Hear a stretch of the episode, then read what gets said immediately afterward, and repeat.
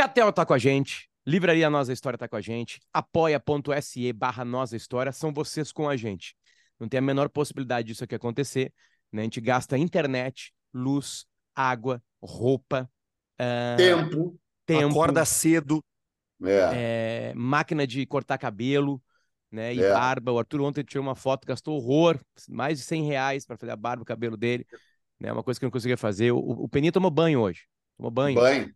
Né, para fazer o programa, enfim. É, não cedo e, e não é sábado. Exatamente. Então, tu vai lá e detalhe, tu pode colocar qualquer valor, então, qualquer chinelão consegue pagar, né, o Nossa é. História para ele se manter vivo. Senão um dia vai acabar. Tu toma banho amanhã de novo, Peninha? Se, se tu tomou hoje? Amanhã eu vou tomar de novo. Amanhã eu vou tomar de novo. Tu, tu, tu, tu, se tu toma na sexta, eventualmente, mas o teu dia é sábado, tu toma sexta e sábado daí. Daí toma sexta e sábado. E tu sabe que o professor Kikuchi, né, falando sério, eu fui macrobiótico anos, né? Inclusive, mesmo, anos, uns cinco anos, perdi cinco anos da minha vida. Não, não perdi, mas, cara, é uma seita essa merda, né? Como tudo que é seita é uma bosta. E o professor Kikuchi era o líder máximo da seita, né? Uh, uh, uh, o Michio Kushi, Michio Kushi foi o cara que, que inventou a macrobiótica, né? Era um japonês, vou até contar rapidamente, que é uma puta história. Ele... ele... Uh, foi dado para doação pelos pais e foi criado num uma espécie de monge no de, de, de mosteiro no Japão. E esse nesse mosteiro os monges garantiam que tinham curado um monte de gente dos efeitos da bomba de Hiroshima e Nagasaki, com base na ameixa umeboshi, que é aquela ameixa salgada, e no missô. E criaram a criança com e base é nessa alimentação, é, de soja e arroz integral. E ele saiu para espalhar essa doença pelo mundo. Não, estou brincando. Ele se mudou para Paris. E em Paris, ele uh, divulg... começou a divulgar essa doutrina criada por ele, chamada macrobiótica. Né? Macro, grande, biótica, visão da vida. Grande visão da vida. E aí teve dois... Uh, principais discípulos, o, o, o Tomio Kikuchi, que veio para o Brasil, e um agora que eu conheci pessoalmente, me deu um branco, que foi para os Estados Unidos. Daqui a pouco eu me lembro do nome do outro. O que foi para os Estados Unidos prosperou total, cara, criou um império macrobiótico em Boston. Ficou riquíssimo, tinha parque, parque, venha visitar a Disneylândia macrobiótica. Publicava uns livros maravilhosos, gigantescos, eu tenho vários. E o brasileiro? Cara, e o brasileiro ficou aqui em São Paulo, onde eu estou, no bairro da Liberdade, num restaurante do tamanho de uma kitnet e, e cheio de fã fanático, dentre eles eu. E aí, quando surgiu o grupo Talibã, as pessoas ligavam, ninguém sabia direito que era o Talibã, as pessoas ligavam para mim e diziam assim: Peninha, surgiu um grupo que é a tua cara. Os Talibã, porque eu tirava o prato de, de desconhecido, não deixava desconhecido comer carne, cara. Ah, tirava, tu era esse cara, comer. Velho? Hã? Tu era esse cara? Eu era o cara mais insuportável. Eu ainda sou uma pessoa insuportável, mas eu era um insuportável. Eu tive que me mudar para o mato para fugir de mim, do meu próprio radicalismo.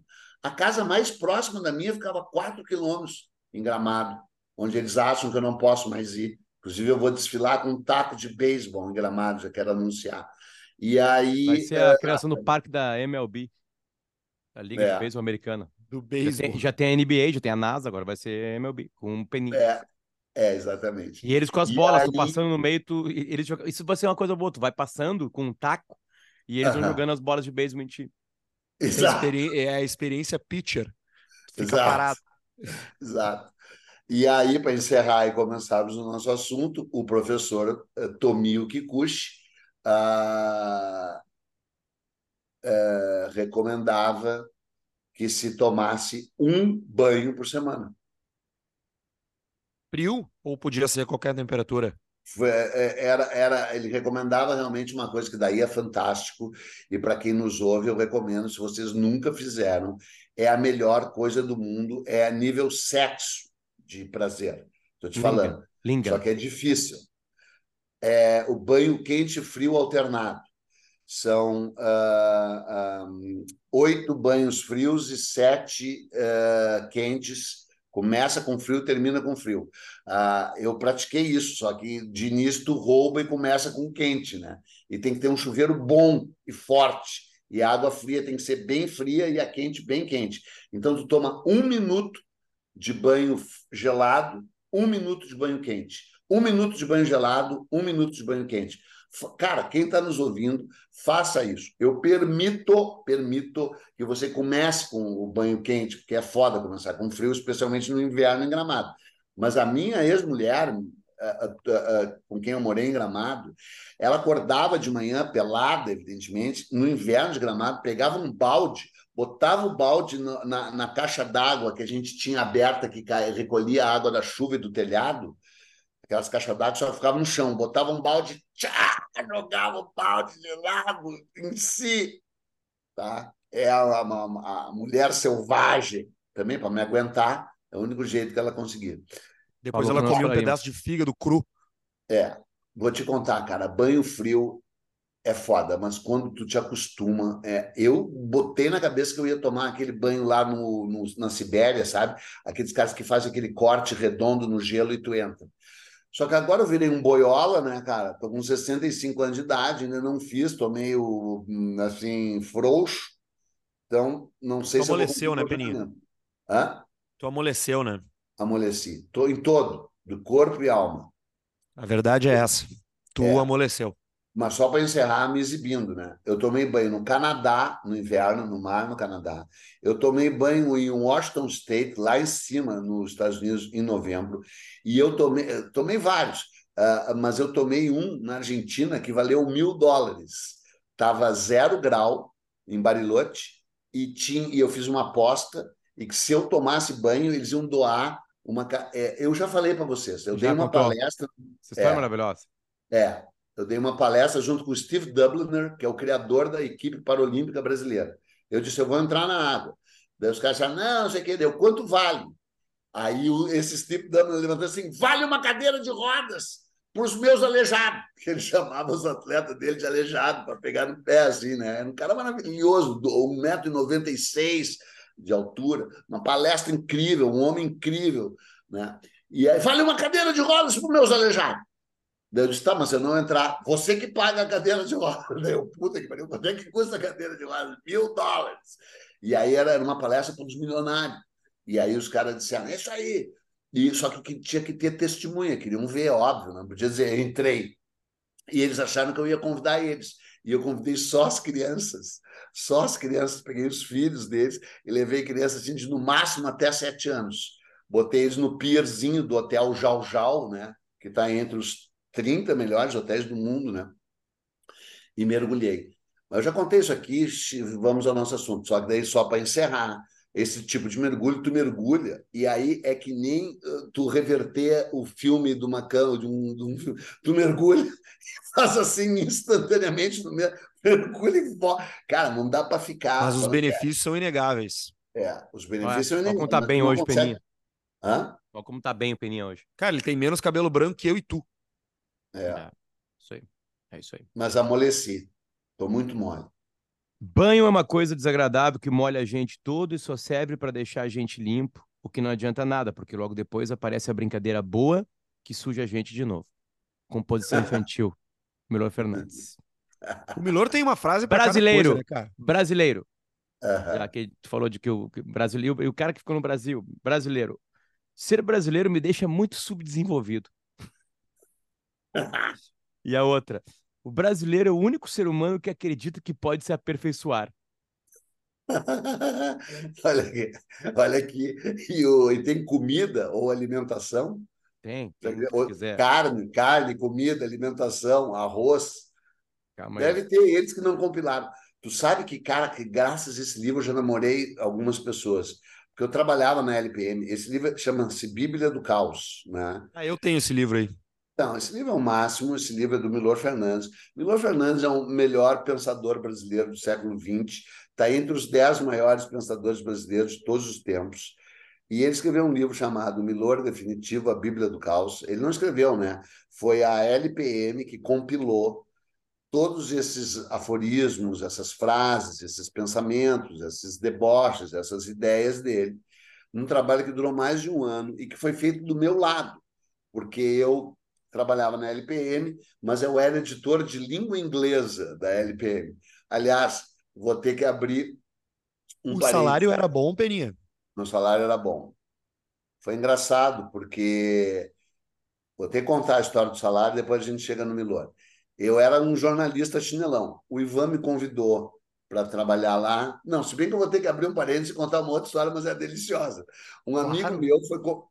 É deliciosa a história. Um amigo meu, chinelão, que nem nós três, jornalista, foi convidado para ser diretor de redação da revista Vogue, quando a revista Vogue abriu no Brasil.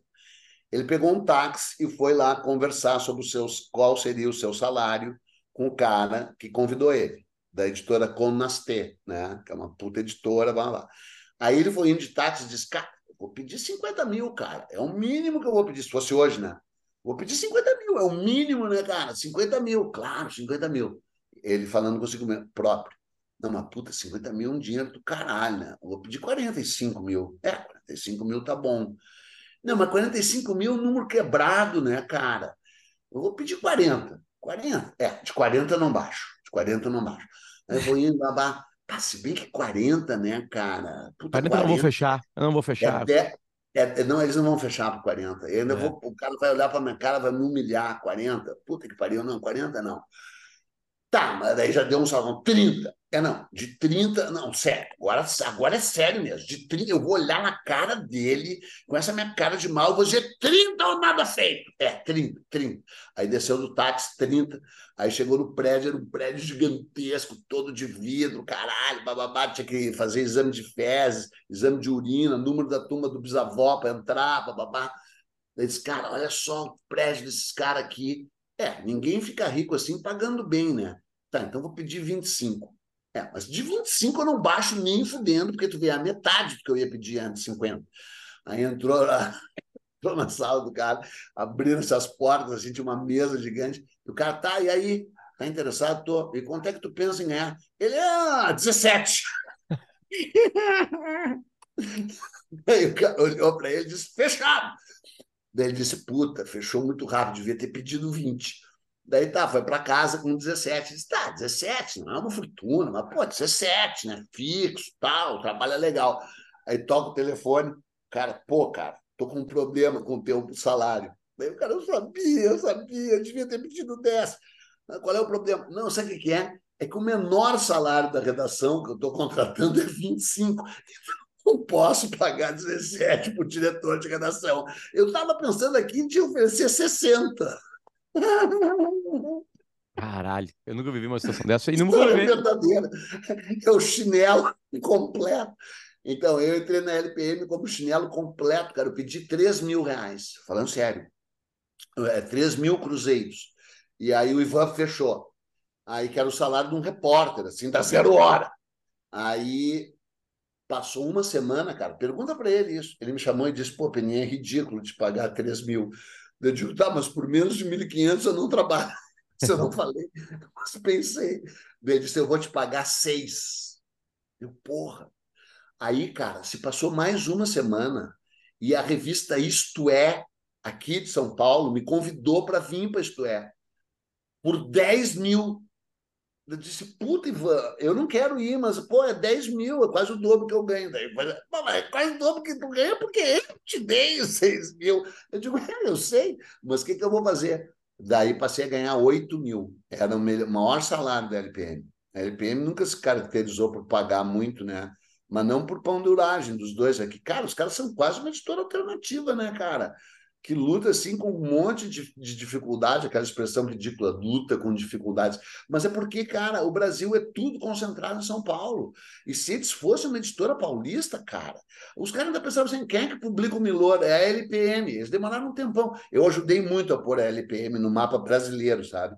A L P M nasceu como uma editora regional, tentando furar o bloqueio cultural imposto, aliás, pela Folha de São Paulo, pelo Estadão, pela T V Globo, sabe? Que, são, que sempre tiveram um lado escroto, que nunca olharam para fora do umbigo e do centro do, do, do, do, do país, tá? O Rio, São Paulo, né? E a L P M furou esse bloqueio. E uma das coisas foi a geração beat, sabe? Que daí eu publiquei lá os livros do Jack Kerouac, do Allen Ginsberg. E não do... tinha no Brasil, né? Não tinha nenhum deles no Brasil. E isso foi abrindo caminho. E eu já tinha trabalhado como jornalista, tanto no Rio quanto em São Paulo. Então os caras sabiam, o débil mental do Peninha. Devia ter a ligação dos caras: ô, fulano, é o, aquele débil mental lá de Porto Alegre, querendo espaço. Né? E quem é que fez o, quem é que fez o Millôr do teu lado, que não, que não foi? Então, tu? É isso que eu vou contar. E aí eu, eu virei o editor só de língua inglesa da L P M. Eu só publicava língua inglesa ou então um pouco de espanhol por causa dos relatos das grandes expedições, né? Cristóvão Colombo, Cabeça de Vaca, Cortés, né? Américo Vespúcio, que era em latim, né? A gente traduziu Américo Vespúcio do latim, né? E aí eu, eu só editava isso, e não editava nada de literatura brasileira, que era o Ivan que editava, e tinha um puta time, né? Tinha o Millôr, tinha o Caos, tinha o Josué Guimarães, tinha o Luiz Fernando Veríssimo, que era o carro-chefe da editora, que já tinha publicado O Analista de Bagé, que é um dos livros que mais vendeu na história do Brasil, vendeu dez milhões de exemplares. Nossa. O Analista de Bagé sustentou a L P M por anos, tal, que nem o Ivan sustentou para fazer essas merdas que tu faz. Porque daí um, uma, uma, uma revista tipo Cult, sabe? Foi me entrevistar. Era, não era, era uma revista que nem existe mais, nem me lembro, Sim. nem quero. Ainda bem que faliu, filha da puta. Porque eles me entrevistaram. E eu falei tudo, que eu editava os beats, que eu editava isso e tal. E ele perguntou assim, e literatura brasileira? Daí eu disse, eu disse de verdade, mas assim, num contexto, uma coisa... Ah, escritor brasileiro nem faz a minha cabeça. A manchete, em corpo setenta e cinco, em, letra, em negrito, foi Eduardo Bueno, dois pontos, escritores brasileiros não fazem a minha cabeça. E saiu a revista e foi mandada para o Ivan. E o Ivan entrou na minha sala, eu tinha uma sala própria com vista. Tu, com, como é que tu mede o poder de uma pessoa? Se ele tem sala própria, onde ele trabalha, e se a sala dá para um buraco do, do elevador, se, se tem janela, se não tem janela, se a janela tem vista. Aonde tinha... era, Peninha? Na rua Nova York, esquina com a rua Marquês do, do Pombal, ali em Porto Alegre, uma esquina maravilhosa, e a gente marcava reuniões para antes ou depois da, do acidente de carro das seis da tarde, porque não tinha, não tinha sinal naquela rua, cara, não tinha sinaleira, não tinha semáforo, e as pessoas vinham e pum, davam uma porrada por dia. A gente atendeu gente, a gente socorreu pessoas, e a gente ligava para a I P T C e dizia, tem que ter sinal nessa rua, cara, porque tinha uma planta que, trapa, que tampava o sinal de pare. As árvores aí sempre eles... atrapalhando a cidade.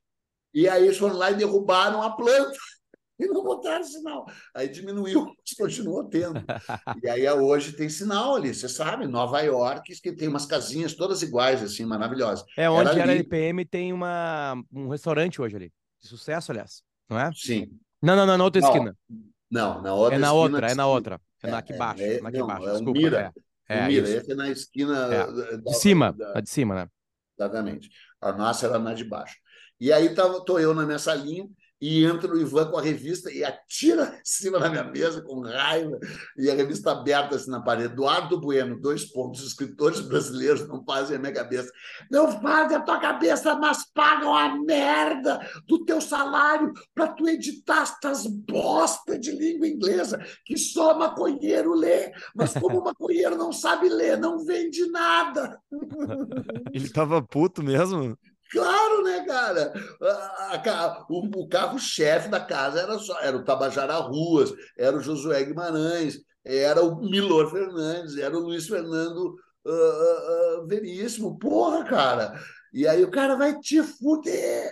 Ô, eu, não, mas eu não disse isso, é mentira, fake news. Fake Enquanto news. Tudo isso acontecia, a pessoa que estava ao lado, que não falou ainda quem é, e falará ainda neste episódio, estava compilando frases do Millôr Fernandes. Exatamente. Não, sobre dinheiro, patrão... sobre dinheiro. Foi compilada é. a seguinte frase. Sim. A verdade é que essa conversa toda, esse idealismo todo, essa vontade de servir e melhorar a sociedade, essa ânsia de realização política, essa entrega altruística ao bem público, essa busca de avanços sociais, esse sacrifício pela causa da humanidade, tudo isso está impulsionado pela única invenção humana para sempre genial. O dinheiro. É um debochado, né? É um debochado. Ele ador... Não, é debochado, mas é verdadeiro. Ele adorava dinheiro, sabe? Ele era um dinheirista. Eu convivi bastante com ele, né? Dinheiro então, é tempo ter... de vida transformado em moeda. É, é isso aí. Tempo de vida transformado em moeda. É o que nós estamos tentando fazer aqui. E se você não apoia-se, não transformar esse nosso tempo de vida, a gente não vai saber nem mesurar ele. Porque tu está adquirindo conhecimento que vai permitir que tu ganhe mais dinheiro. Essa é ótima. E nós estamos te dando esse conhecimento, de, que seria de graça se tu não nos desse dinheiro. Vê se tem salário aí. A gente podia botar aqui, ó, no, embaixo do nosso apoia-se. O dinheiro compra o cão, o canil e o abanado rabo. hum. E logo repete, abaixo... Repete, repete, repete. É repete. O dinheiro compra o cão, o canil e o abanar do rabo. Muito bom. O dinheiro fala e também manda calar a boca. Sabe que, ele, que a toda, toda a redação do Pasquim foi presa um dia, né? Por causa da ditadura, sim, né? A invenção do Pasquim durante a ditadura é um dos atos mais, mais corajosos da história, enfim, né, cara? Sim. Deboche, cartoons e textos, sim, e blá, blá, blá. Foi uma insanidade, né, fazer aquilo, né? E aí os caras bateram no, no Pasquim, como obviamente ah. aconteceria. O Millôr não tava lá. Uhum. Tinha saído, é. tinha saído, os caras bateram para prender os caras do Pasquim sem o Millôr Fernandes, cara. Os caras não tiveram inteligência é. para esperar o cara chegar, não ficaram cuidando, sei lá, voltar. Tem uma piada, tem várias piadas dos caras que foram presos com ele, né, que, que conseguiu escapar da prisão, enfim, porque... Sim, o Tarso de Castro, o Paulo Francis, o Jaguar, só gênio, né, cara, só gênio. Deus então... fez o sol, o demônio inventou o dinheiro, que brilha muito mais. Vê se tem salário aí. Claro. Salário. E, o dinheiro e... não traz felicidade, mas leva. É. Também é boa, também é boa. Vai falando, sim, vai falando. Não, e aí, na minha sala, o, o Arthur perguntou, na minha sala não tinha Chama-se ninguém. De salário móvel uma maneira legal de imobilizar o salário. Aperte bem o indicador contra o polegar e você terá noção do que é o salário mínimo. O, salário, o dinheiro fala mais alto, o salário mínimo apenas cochicha. Quem ganha salário mínimo está condenado ao fim do mês perpétuo. Era uma época, né, brasileira, onde isso também era uma pauta, né, pra caralho, né, de salário Porra, mínimo. Era a maior, era a principal pauta, porque todos os salários eram indexados pelo salário mínimo, entendeu? Então, por exemplo, eu entrei na Zero Hora no dia... Olha, fiz aniversário, foi no dia nove de agosto de mil novecentos e setenta e seis.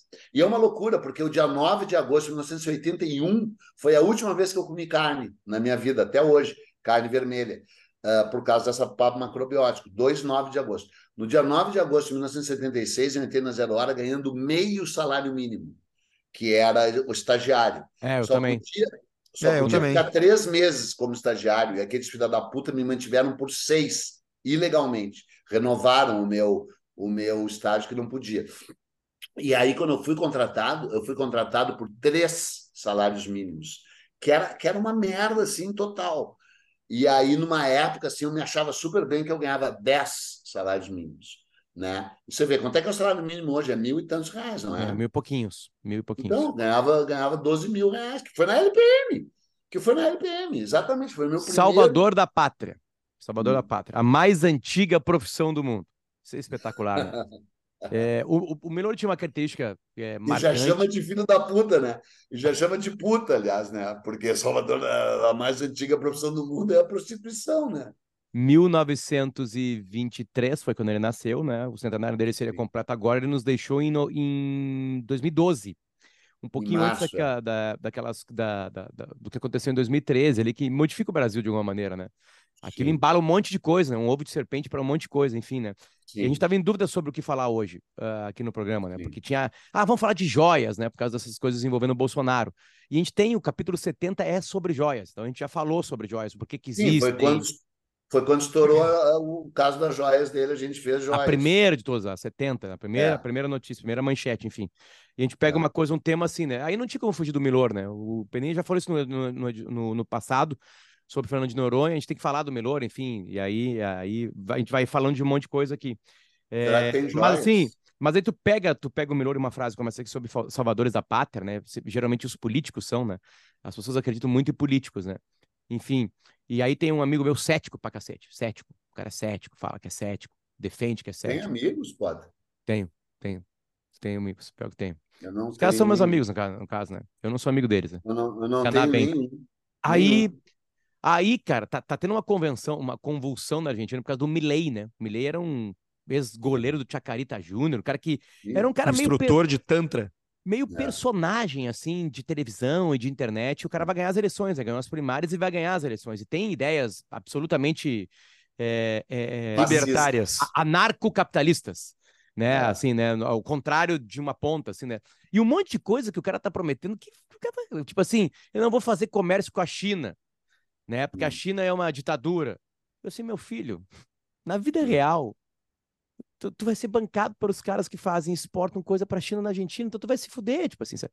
Aí um não, amigo meu tá... É um canalha, é um fascista, na real, né? Aí esse meu amigo de, debochado, mas ele, mas ele é mais... As ideias loucas deles são Sim. muito mais centradas ele é um na parte econômica. Cara, é, é a implosão do Estado. Na não... parte econômica, exatamente. É uma coisa, ele não tem um personagem como esse no Brasil. Aqui os caras de direita vão pra esse caminho aí. Não, a ditadura não foi nada.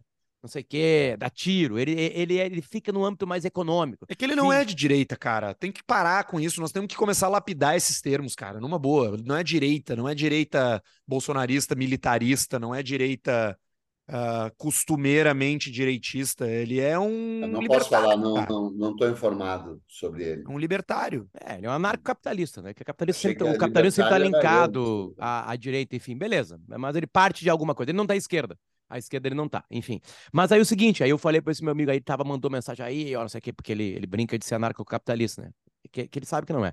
Enfim, até porque ele tem uns projetos sociais bem legais, que já acabaram com o anarcocapitalismo dele. E aí, cara, eu, eu, ele aí se apaixonou, eu falei assim, cara, que coisa estranha, como vocês são, né? Aí eu, eu, aí eu fui meio Millôr Fernandes, né? Tu tá se apaixonando de novo por uma pessoa, cara. Tu acha que uma pessoa vai salvar o mundo? Sabe, fico se agarrando em heróis. Você apaixonou ideologicamente? Tu tá não, ele aí. tá brincando, ele tava, na real, cuspindo. Eu tava provocando num grupo lá, uma conversa sobre isso. E aí eu volto ao Millôr Fernandes, né, que era Sim. um cara que tinha essa, essa, esse deboche. Tem um texto, cara, no Estadão, com uma frase muito boa, porque ele disse que, que ele, quando ele entrou no Estadão, queria ser, queria estar escrevendo com muito cuidado, porque várias mesquitas estariam observando, brincando com uhum. o sobrenome da família, né, enfim... É, e, ele, e, e aí tem uma coisa dele boa ali, cara, num, num, num texto que fala sobre isso, é, que ele copiava, calma aí, cadê? Que fala de Gramsci, uh, tá aqui, tá aqui, desculpa, eu estou, agora aqui, ó, uh, o, o Gramsci dizia que se devia conciliar o pessimismo da razão com o otimismo da vontade, pegaram?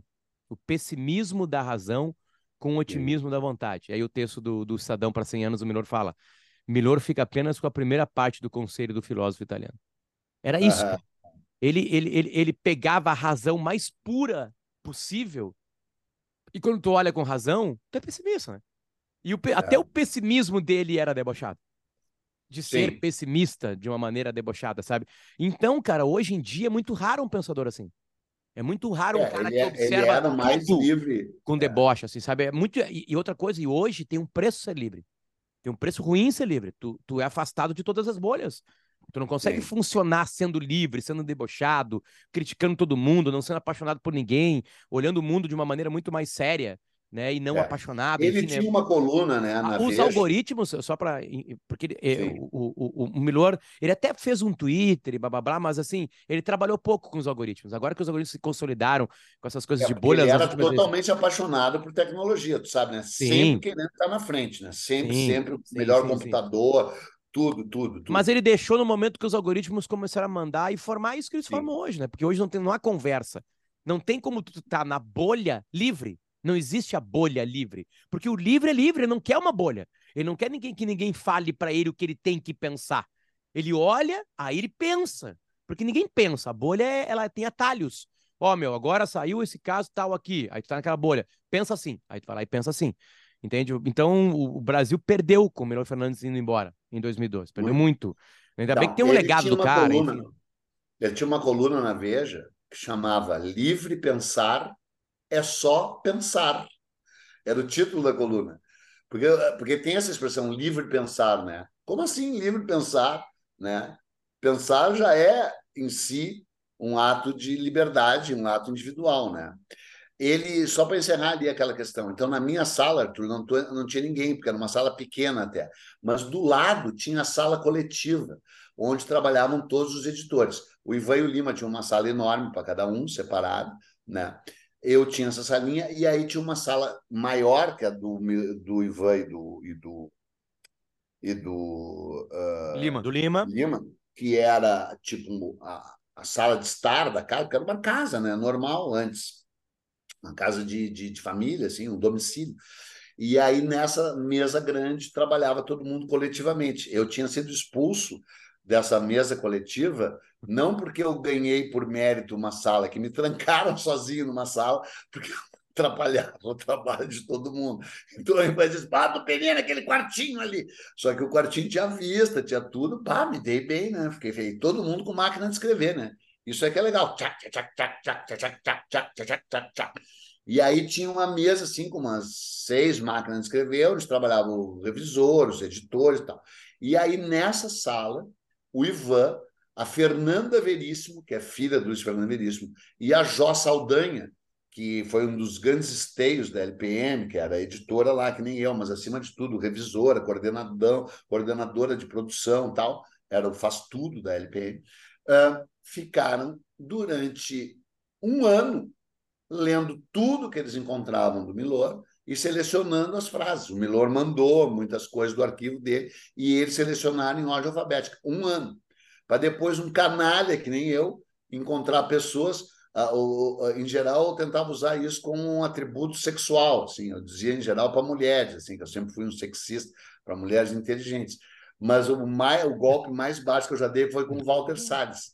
Walter Salles, o Instituto Moreira Salles, inclusive, está disponibilizando, né, quatro mil ilustrações do Millôr. Eles detêm um acervo, eles compraram um acervo do Millôr, o um acervo gráfico, né? Ele fazia um desenho por dia, praticamente, né? Ele é um grande, extraordinário cartunista, desenhista, ilustrador, além, né, de dramaturgo, de, é de tradutor, de, de comentarista, de... crítico literário, enfim, é, e tal, escritor. Né? Era um grande cartunista, e a, o Instituto Moreira Salles adquiriu tudo isso e disponibilizou na rede, no I M S, né? Instituto Moreira Salles, quatro mil imagens dele em alta. Tal. E aí, eu conversando com o Walter Salles, ele diz: o Millôr, Deus Mordes, eu digo: pois é, fui eu o editor da, da Bíblia do Caos? Ele é mesmo, está aqui, vamos olhar os créditos. Digo, não, não, os créditos saíram errados. Eu... Por que, que o Millôr nunca foi, nunca foi preso, exilado, assim, tipo, de uma Bom, maneira dessa, mais contundente, dessa, dessa do assim, mais pública? Porque me parece não. que a ditadura fez isso com tanta gente, mas uns caras bem, tinha medo, tinha bem medo famosos dele. Escaparam, né? Tipo... É, tinha medo dele, cara. Não, vem cá, só para contar uma coisinha que eu acho importante. Ele, ele teve uma infância muito pobre, né? Muito pobre. Ele começou a trabalhar com quinze anos, porque é o seguinte, o pai dele morreu, o pai dele era de origem espanhola, né? Ele nasceu no Meier. É, nasceu no Meier, numa família de classe média, que a gente chamaria talvez até de classe média baixa. O pai morreu muito cedo, a mãe criou os irmãos sozinha, e a mãe morreu com, quando ele tinha onze anos de idade, dez para onze, não sei. Ah, que merda! É, de câncer. O que deu para ele a absoluta convicção, como ele próprio fala, de que o mundo era injusto e que Deus não existia. Porque, assim, não, existia. O cara era um niilista por força do ambiente. Exatamente. E aí ele foi mandado para a casa de um tio. E na casa do tio servia um bife, voltando à macrobiótica, para os filhos do tio, os primos dele, né? Sobrinhos da mãe dele, e não servia um bife para ele. Não tinha bife. Ele não tinha direito ao bife. Então, ele cresceu com essa coisa da injustiça, assim, gritante, né? E da exclusão. O Arthur saiu. Não, eu tô, tô ouvindo vocês. Só tá. que eu tô com a minha internet um pouquinho oscilante aqui, eu tirei o vídeo para fazer um então, speed test. Tá bom. O... E, e aí, cara, ele começou a trabalhar com quinze anos de idade na revista Cruzeiro. E ele nunca conseguiu falar realmente mal do Assis Chateaubriand, como o Assis Chateaubriand merecia que se falasse, porque ele foi uh, uh, aceito lá, né? E aí ele passou a ter uma coluna com menos de vinte anos de idade chamada Van Gogh, né? E manteve essa coluna por, sei lá, vinte e tantos anos. Tem uma e... briga... Fale. Não, Não e... Tá. Tem uma briga muito famosa dele com o Chico Buarque, né? Sim. Perguntaram pro, pro Millôr... O Jaguar contou essa história depois. É, perguntaram Sim. pro Millôr o que ele, que, ele, que ele achava do Chico Buarque. E ele disse, eu não confiaria o meu cachorro para passear com ele na praia. Uhum. Aí passou o tempo, ele estava lá no Antônios, no Rio, uhum. sentado na mesa, e passou o Chico Buarque de porre, segundo o Jaguar. Toda essa história é o Jaguar que tá contando. Sim. Pô, o que você Mas tem contra mim? O que você tem contra mim? Falou pro, pro Millôr. E aí o Millôr não respondeu nada. E aí o Chico deu um, uma cusparada no Millôr. Sim. O Chico Buarque cuspindo. Uhum. Será? O Millôr pegou e jogou uma garrafa de Johnny Walker. Aí errou, uhum. quebrou no meio. Uhum. Aí o Chico deu outra cusparada, uhum. e aí acertou. Aí o Millôr jogou o saleiro, o serviço, todas as coisas estavam na mesa. Aí errou. Uhum. Aí o pessoal veio, separou e tal. Uh, e aí ele, ele continuou. Então eu contei essa história no Pasquim sem citar nomes. O maior humorista brasileiro e o maior compositor brasileiro. Brigaram e coisa e tal. Aí eu tô lá na Vila Isabel. Aí o Perna vira e diz, pô, que coisa chata que aconteceu entre você e o Gilberto Gil. Que espetáculo, cara. E aí, e aí o outro chegava e dizia, e aquela briga do Milton Nascimento com o Ziraldo, hein? Os caras ficaram misturando coisas, né? É, o, o, na, no programa, da, no programa da, de entrevistas da T V E, meu Deus, o mais famoso de todos. Roda Viva. No Roda Viva, o... O, o Millôr disse, eu sobre a briga e sobre o Chico e sobre explicar melhor, tem aqui o áudio aqui, tomara que vocês consigam ouvir. Deixa eu botar no máximo do volume possível e aqui também para todo mundo ouvir perfeitamente. Deixa eu botar aqui o, o áudio na voz de Millôr Fernandes. Deixa eu ficar mais claro. Você brigou com o Chico Buarque, como é que foi? Quais, quais foram as razões dessa briga? Eu não briguei com o Chico Buarque, jamais briguei com o Chico Buarque. O que acontece é o seguinte, eu não gosto de falar isso porque... Essas coisas se refletem em fofoca, você fala uma coisa aqui, e essas coisas vão reverberando, e isso. Eu não briguei. Os defeitos do Chico Buarque se jogaram comigo. Uhum. Defeitos que eu não tenho. Uhum. Se você quiser uma frase minha, e quem quiser que se sinta ferido com ela, eu desconfio de todo idealista que lucra com seu ideal. Uhum. Eu desconfio. Eu não briguei com o Peninha. Foram os uhum. defeitos do Peninha que se chocaram contra mim, uhum. né? Que eu não, não, que eu, eu não os tenho. E aí. Mas ele tinha muito. Aí, é, aí ele está chamando o Chico de mau caráter, né? Desconfio, é dizer, desconfio né? de todo o idealista que lucra com o seu é, ideal. Essa frase é essa maravilhosa. É frase dele. E depois foi usada contra o Chico Buarque para. Tudo bem, vamos lapidar os conceitos de direita e esquerda, concordo. Não estou qualificado, informado o suficiente para falar do tal argentino, esse aí, que me parece um escroto, mas o, o... existe, né? Existiu nesse Brasil tão uh, ridiculamente polarizado esse conceito, e isso foi muito jogado contra o Chico Buarque, uma frase de um cara genial, foi usada pelos Eduardo Bolsonaro da vida para dizer que Lei Rouanet, não sei o quê, para demonizar a cultura, né, para criminalizar a produção artística, e aí essa frase era usada por eles. Mas a frase é maravilhosa e é verdadeira, né? Claro que é verdadeira. É esse é. o ponto assim que o Millôr talvez conseguia romper, apesar de viver num mundo onde isso não era algo tão uh, visualizado como é hoje, mas...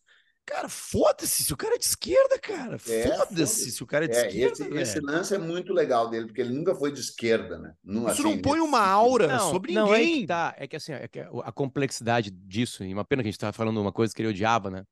Mas vamos hum. lá. É, a complexidade é o seguinte, vamos lá. Tem uma ditadura militar. Essa Isso. ditadura não é uma ditadura... Aí tu tá a favor ou contra, não tem... Esquerda. Não tem. É, é, é uma ditadura, não é uma ditadura de esquerda como a cubana, e a venezuelana, Sim. e a chinesa. Sim. Estou sendo bem raro, né? É uma de Sim. direita, como todas da América Latina, quase todas da América Isso. Latina. Não, é, a, a, de antigamente. É, é, Cuba, época... Cuba. Não, não, não. Eu, é, eu digo da, da, da, da época da, da Guerra Fria, né? Só Cuba escapou, né? Sim. Enfim, Sim. matavam pessoas. A da Argentina foi ah, violentíssima, torturava. Beleza. O Millôr estava à esquerda. Claro. Ele trabalhava, fazia claro. textos, fazia trabalhos, batendo claro. na ditadura. Assim como o Chico como Buarque. Qualquer pessoa decente, não teve nenhuma pessoa decente que não se posicionasse contra a ditadura, sendo ou não de esquerda, entendeu? Agora, a, a confusão começa difícil. Assim, aí tu chega assim, tu tem outros lugares do mundo que tem ditadura, porque tipo assim, é, é, é, difícil, é uma coisa estranha, o que eu vou falar é estranho, é difícil encontrar alguém que é contra todas as ditaduras. É, pior, só nós aqui. No... E o Millôr. É. Entende? E assim, aí, o, o, o, o, então, a gente pensou em convidar o Ivan Pinheiro Machado, que foi um grande amigo do Millôr, tanto é que foi o editor dele, né, o principal editor dele. Aliás, todas as obras do Millôr estão sendo reeditadas, muito boa parte das obras do Millôr estão sendo reeditadas pela L P M, né?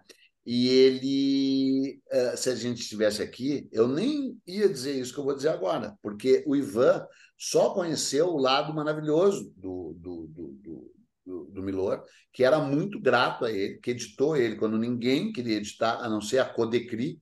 A Codecri era a editora do Pasquim e não pagava ninguém. Tarso de Castro ficava com todo o dinheiro, bebia todo o dinheiro. Era assim, era que nem o Rolling Stones aqui, que eu tô com a camiseta, entendeu? Aliás, um dia a gente tem que fazer um episódio sobre o ano de mil novecentos e setenta e um, que foi quando os Rolling Stones, os Beatles e o Bob Dylan descobriram que eles não tinham dinheiro nenhum, que to... eles tinham assinado... O Larissa Manoela. Hã? Tipo a Larissa Manoela. É, Larissa Manoela. Sobre a, a, tuta, a custódia de outra Dylan, pessoa. O Bob Dylan, os Rolling Stones, os Beatles foram a Larissa Manoela. Eles não tinham nada. E, e uma puta vida de luxo, de jatinho, de drogas, mansões, hotéis, mulheres. Só, tudo bancado com dinheiro deles mesmos. Eles nem sabiam que eles estavam pagando aquilo. E o lucro ficava para os agentes, dos três, né?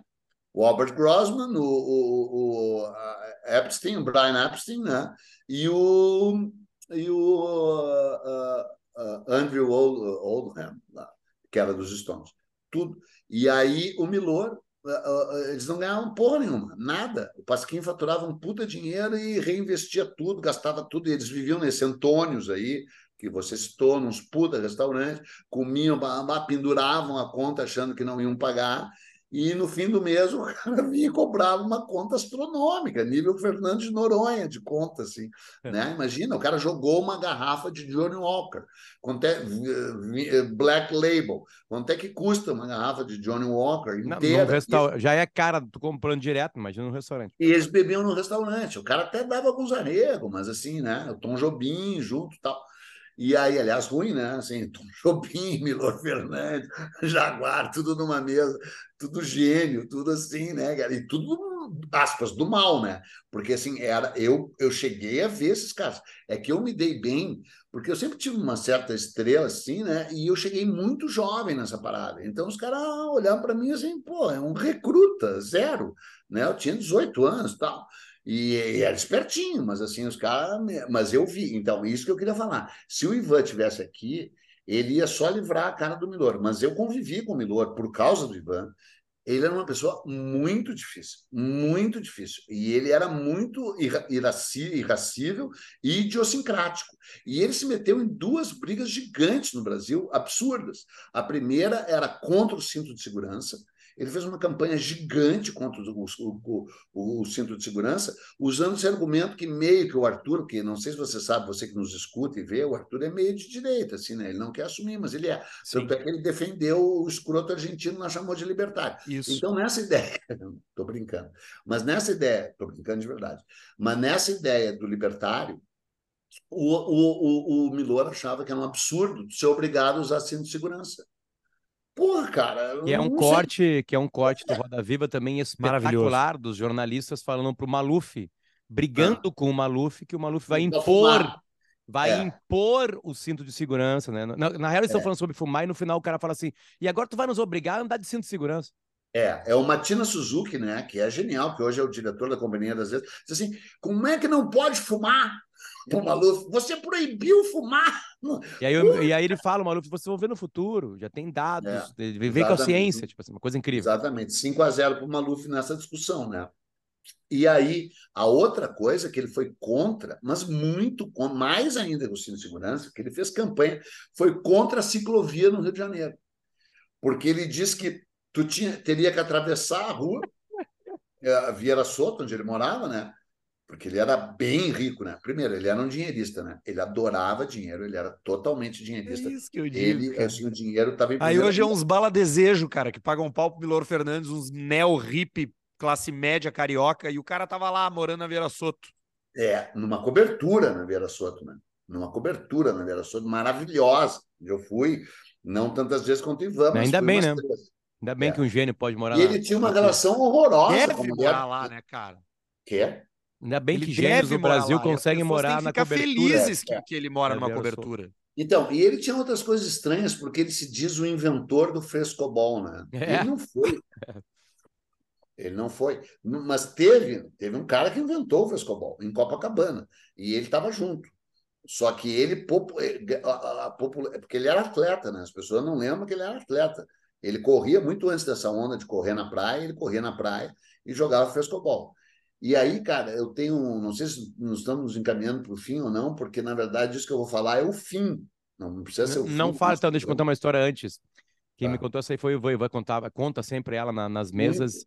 E ela e essa história dele faz sucesso sempre que ele, quando ele conta, eu já levei ela para o ar algumas vezes. O Millôr queria conhecer o Rio Grande do Sul é, severo. É. Profundo. Profundo. É, deep, deep South. Deep South. Aí, beleza. Aí o, o Ivan falou com o Paulo Doni. Ele mesmo. Tem uma fazenda em São Gabriel lá, e aí, ou tinha. E aí pegaram o Millôr, botaram num carro e levaram para São Gabriel. Chegaram a São Gabriel e foram para o interior de São Gabriel. Aí chegaram na fazenda, e aí o Millôr já queria sair, né? Aí viu aquela planície, aquela coisa, né? Que não existe em outros lugares brasileiros. Aquela... Aí foram lá pro galpão onde estavam os peão, os caras que moravam para fora mesmo, nunca tinham saído da fazenda. Aquela coisa toda, o pai, o filho. Aí tinham três caras em silêncio. O pai, o filho e o Espírito Santo. Aí eles chegaram, né? Tipo assim, pros peão, foda-se que está ali o Millôr Fernandes. Claro. Cagando. Quem é aquele não sabe nem quem é. A mínima ideia. Sim. Aí chega lá o Odoni, o Ivan e o, e o Millôr no, no galpão, né? E aí o Odoni falou assim, olha, eles são silenciosos, ele... é um ato deles agora ali, de, depois do almoço de, de confraternização, e silencioso. Aí os caras estão tomando mate em volta numa fogueirinha e em silêncio. Tem essa coisa bonita, né, do, do Pampa, que é o silêncio do Pampa, né? Então você tá falando para ser amigo dos outros. Aí o, o, o Odoni chega, fala com os funcionários dele, né, e fala assim, olha, esse aqui é um... um escritor, um cartunista muito famoso lá do Rio de Janeiro, e veio conhecer a gente aqui. Aí um dos peões olha para assim, é Millôr Fernandes. Aí como, Millôr, comentaram, sei lá, era o Tubércio, o, o Arlindo e o, e, o, e o Raimundo. E o Hidráulico. É. Aí o... Tem, aí, no nome silêncio. Não falaram nada. Não falaram é. nada para Millôr. Aí daqui a pouco um, assim, olhando pro mate, assim, mexendo, falou assim, do Rio de Janeiro? E aí o Millôr, sem sim, no Rio de Janeiro. Tem visto o... o... Pegar um nome, Galdeu. Tem visto, tem visto o Antunes? É. E, e, aí, o, e aí o Millôr... É que o Rio é muito grande, tem muita gente. Aí o cara se mete. Um gordo, assim!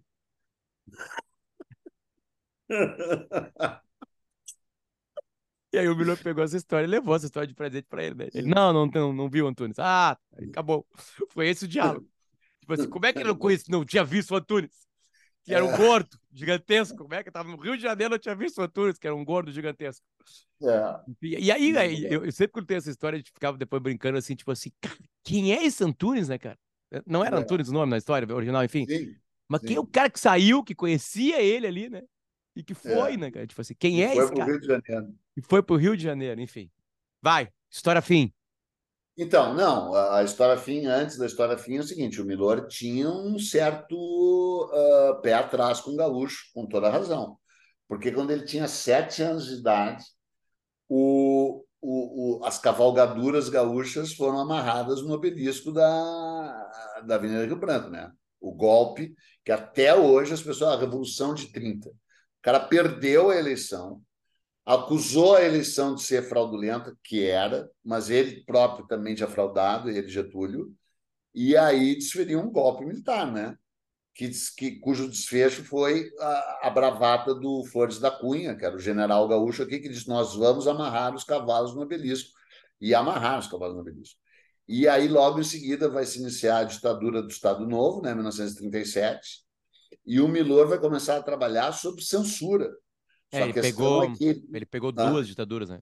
Pegou duas. Ele pega duas, duas trabalhando, digo, pior. Produzindo material, exatamente. Exatamente. Uma muito pior, né? Porque a ditadura de mil novecentos e trinta e sete a quarenta e cinco, especialmente de trinta e sete a quarenta, uh, nesse período, ela durou de trinta e sete a quarenta e cinco, mas o auge do horror dela, da tortura, da morte, desaparecimento, uh, campo de concentração, envio para o exílio, desaparecimentos, tudo, censura absoluta à imprensa, foi de trinta e sete a quarenta. Bem quando o Millôr estava começando. A questão é que era o Assis Chateaubriand, o patrão dele, e o Assis, Assis Chateaubriand espertamente tinha relações uh, com o Getúlio Vargas, né? Mas ele era mordido com gaúcho por causa disso, sim, porque, né? E depois, né? Lembrando, né? A ditadura de mil novecentos e sessenta e quatro, os cinco generais presidentes estudaram no Colégio Militar de Porto Alegre. Castelo Não, é, Branco, é, isso aqui é vocação para fazer autoritarista, né, cara? Tanto é que uma vez me levaram na casa de um, de um crítico de teatro, uh, eu fiquei amigo do pessoal do Asdrubal, trouxe o trombone, sabe? Muito Sim. amigo. E aí, então, eu circulava lá com eles, com a Regina Cazé, com o Evandro Mesquita, com a Patrícia Travassos, com a Milton Vaz Pereira, com o Perfeito Fortuna, com o Luiz Fernando Guimarães. Uma turma inacreditável, né? Eles me acolheram, foi muito legal. Eu, eu sou dez anos mais jovem que eles, né, cara? Eles têm setenta e dois, setenta e três anos de idade, todos eles. A Regina Cazé tem setenta e um anos de idade. O Evandro Mesquita tem setenta e dois anos de idade, parece Incrível. doze. Incrível. É impressionante. Depois dizem que erva faz mal, vê só. E aí o, o, uh, me levaram na casa de um crítico de, de teatro, que eu não vou nem dizer o nome, nem me lembro de jeito mesmo o nome. E ele nos atendeu de penhoar, de um penhoar, sabe? Como é que diz em português? É um penhoar, né? Sabe? É aquele... Sim, sim, sim. É, rosa, parecia a Barbie. Abriu a porta. E aí o Hamilton Vaz Pereira disse, esse aqui é o Peninha, um amigo nosso lá do Sul. E o cara disse, do Sul? Eu disse, é. E o que, que vocês têm lá, além de frente fria e general? K T O ponto com está com a gente para você brincar, se divertir nas rodadas que vem por aí. Falta metade do Campeonato Brasileiro, as fases decisivas, a final, né, da Copa do Brasil, enfim, São Paulo e Flamengo passaram. É, é, não, não é Grêmio São Paulo? Quase, quase deu Grêmio, quase, por pouquinho. Não quase, deu. quase deu Grêmio. Por quatro Faltou gols. Só três gols. Quatro, no caso, né? Deu, daria, né? É, aí, enfim, uh, e tem Libertadores, né? Semana que vem já começa as, as quartas de final, o Inter vai pra Montanha, terça-feira. Eu torço e... pra altitude. Torço pra altitude, né? Enfim. E a K T O tá ali pra você se divertir, não eu só pro futebol. Eu sempre fui bolivariano. Quem conhece a minha trajetória sabe que eu sempre fui um revolucionário bolivariano. Ok, ok. Vou te mandar pra Venezuela, então. Pra te Isso. fazer de lá, o programa. E, Arthur, um beijo pra ti também, tá? A gente volta na um semana que vem. Do Chimborazo. apoia.se barra nós na história. Se você tem decência, você tá ali. É. E outra coisa, e, o, e os livros da L P M, a um livro também pode te ajudar. A pois é, agora, agora que a gente tem a Livraria Nós na História, que é a livraria organizada pela galera do Um Livro, né? É, daqui a pouco eles podiam fazer tudo que eles têm lá no, no, no manancial de livros deles do Millôr, né? Porque o Millôr é. tem uma produção bem grande, né? De várias editoras, né? Sei lá se daqui a pouquinho recuperar alguma das, das obras do, do, do Millôr, que já estão mortas. É, da Codecri, né? É, daqui a pouquinho consegue recuperar alguma coisa. Atenção, Anselmo e Ricardo, trabalho para vocês, né? Porque certamente eles têm Millôr. Eu sei que já, até a gente já tinha citado a Bíblia do Caos, eu acho. E eles colocaram na nossa Sim. página ali, mas mais do que a Bíblia do Caos, enfim, mais coisas. É, as traduções, né, tem, que é a L P M, né? né, do Bernard Shaw. É, ele era criticado do, porque, do jeito que ele traduzia Shakespeare, por exemplo, né? Exatamente. Ele não dava o peso da língua inglesa na portuguesa. E ele falava, não, eu queria, eu queria transformar Shakespeare em coisas mais coloquiais, enfim. Que, aliás, era a linguagem como dele. Era. É, como ele era. Shakespeare era um herói pop. Enfim. Tá, e o nosso próximo episódio vai ser Shakespeare? Não, a gente não tem condições de fazer Shakespeare. Uh, mas podia, só para encerrar, podia encenar a gente uma. gosta... Agora a gente gosta tanto de dinheiro quanto o Millôr. Não, mas para encerrar mesmo, era a história que eu ia contar, que não é essa. Fizeram um memorial para ele ali no Arpoador, onde ele ia ver o pôr do sol. Então botaram uma estátua linda dele, com ele vendo o pôr do sol.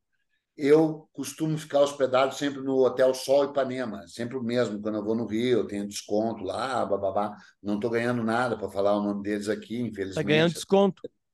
Desconto, é. mas eu ganho desconto por causa do canal Buenas dez. E aí, uh, vou sempre ali. Aí um dia eu resolvi parar três pessoas na rua ali e perguntar, sabe quem foi Millôr Fernandes?